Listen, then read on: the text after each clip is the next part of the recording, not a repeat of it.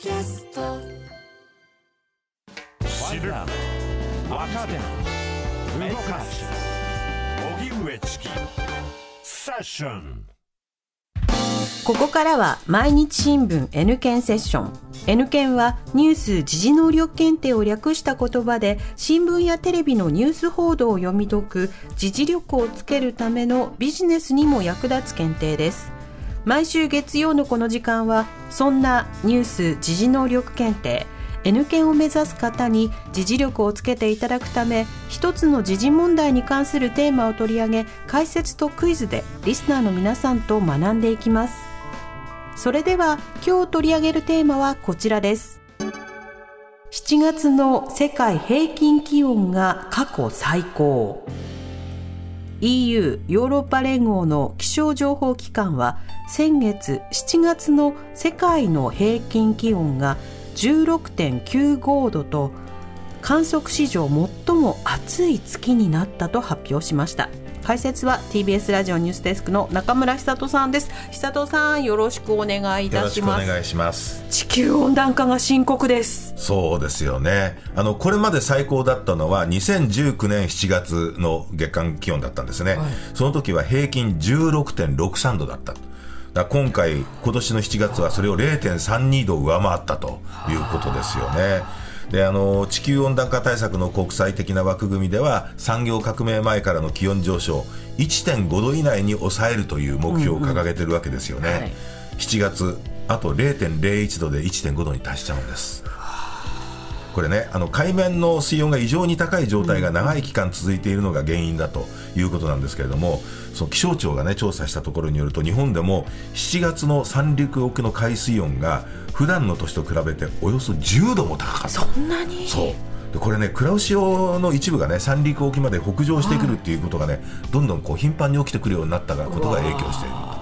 もう気温上昇でも世界的にさまざまな影響出てますもんね。そうですよね。だってそんな海水温の上昇だけだって魚、うん、取れる魚の種類が変わってきちゃうっていうこともあるし、ね、海の中のね。そう。で今年それに加えてアフリカとかヨーロッパとかカナダでは、ね、ほら熱波による森林火災が相次いだじゃないですか。すごいですよ。アフリカ北部のアルジェリアではその先月24日山火事で34人が死亡したというね、うん、政府が発表しましたしこれ気温48度に達してたっていうんですよねで強風に煽られて97箇所で火災が発生したと。でヨーロッパでもギリシャとかポルトガルとかスペインなどで森林火災が起きて、うんうん、でまあ、もう非常にねいろんなこう風光明媚なところでも煙がっていうようなことってありましたよね。連日ニュースになってましたで気温でいくとアメリカ西部アリゾナ州の州都フェニックスでは先月昼間の最高気温が31日間連続で43.3度を超えたっていうね。州内でも暑くなった道路などのそのアスファルトに触ってやけどしちゃったっていうね。そりゃそうもう笑い話じゃないですよ。いや本当にねもう救急車で運ばれる人も相次いだということなんですよね。でバイデン政権先月27日に屋外で働く労働者を保護するために熱波では初めてとなる危険警報というのを出したんですよね。でアメリカ労働省その農業とか建設業など熱暑によるリスクの高い労働現場では水分補給であったり休憩をであったりということを確保して安全対策がきちんと取られているか検査を強化するというふうにことを言ってるんですよね。よね。うん。日本でも35度以上の猛暑日続出で東京では新記録作っちゃいましたよね猛暑日のね、う先月の28日には山形県米沢市で部活帰りの女子中学生が熱中症の疑いで倒れてね、亡くなるなんていうねことも起きてるわけです。で、まあ、部活の顧問はね活動中止の判断基準となる暑さ指数っていうのを測っていなかったということです。でまあ、温暖化がね本当どんどんどんどんこう進んでいくっていう中でもう命を守るための対応っていうのはこれはもう本当避けて通れないというのがもうさ早急にやんなきゃいけないということですよね。うん、さあそれではここでニュース時事能力問題です、はい、えー、今日はニュース時事能力検定準2級の問題です、はい、地球上で観測されている次の4つの現象のうち地球温暖化が原因だと見られる例として間違っているものを一つ選んでください。間違ってるものですね。間違っているもの、はい、1北極海で海に浮かぶ氷が減っている。2海面上昇によりインド洋の島国モルジブが水没の危機にある3オーストラリアのグレートバリアリーフで大量のサンゴが白くなり死滅している。4北極や南極の上空でオゾンホールが観測されている。はいそれではシンキングタイムスタートです、はい、リスナーの皆さん一緒に考えましょえー地球上で観測されている次の4つの現象のうち地球温暖化が原因だと見られる例として間違っているものを1つ選んでください。1北極海で海に浮かぶ氷が減っている2海面上昇によりインド洋の島国モルジブが水没の危機にある。3オーストラリアのグレートバリアリーフで大量のサンゴが白くなり死滅している。4北極や南極の上空でオゾンホールが観測されている。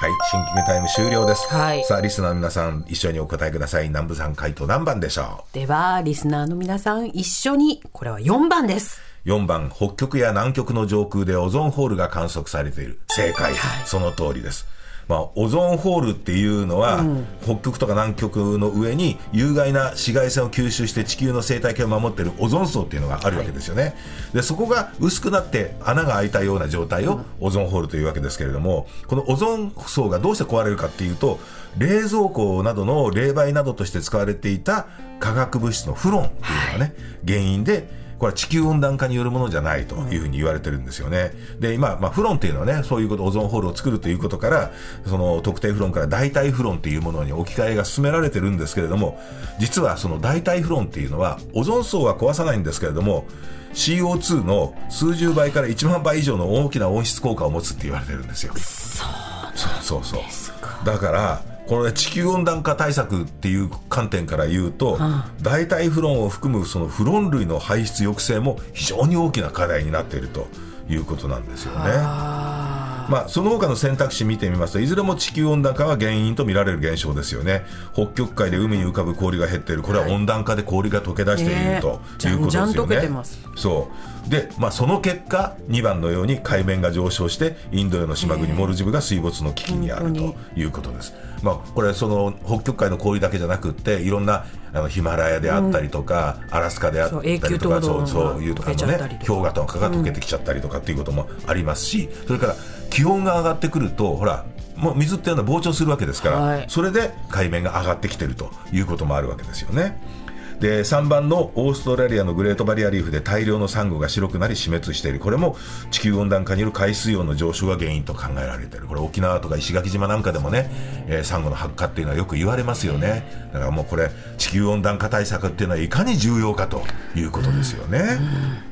久里さんありがとうございました。来週もよろしくお願はいいいたします,、お願いします。さあここでプレゼントのお知らせです。ニュース時事能力検定の公式テキスト発展編を5名の方にプレゼントします。おはがきの方宛先は郵便番号 107-8066TBS ラジオ荻上チキセッション。ニュース検定公式テキストプレゼントの係までですメールの方は ss954-tbs.co.jp で受け付けています。あなたのおところお名前お電話番号をお忘れなく。ニュース時事能力検定は年3回実施しています。次回の検定は11月12日日曜日に実施します。公式サイトにて申し込みを受付中です。全国37都市の公開会場で受験するマークシート試験とご自宅でインターネットを経由して受験する IBT 試験を実施します。11月の検定では2級準2級3級の試験を展示でも受験いただけます。申し込み締め切りは9月22日金曜日です。詳細は公式サイトをご覧ください。毎日新聞 N 検セッション今日は7月の世界平均気温が過去最高をテーマに取り上げました。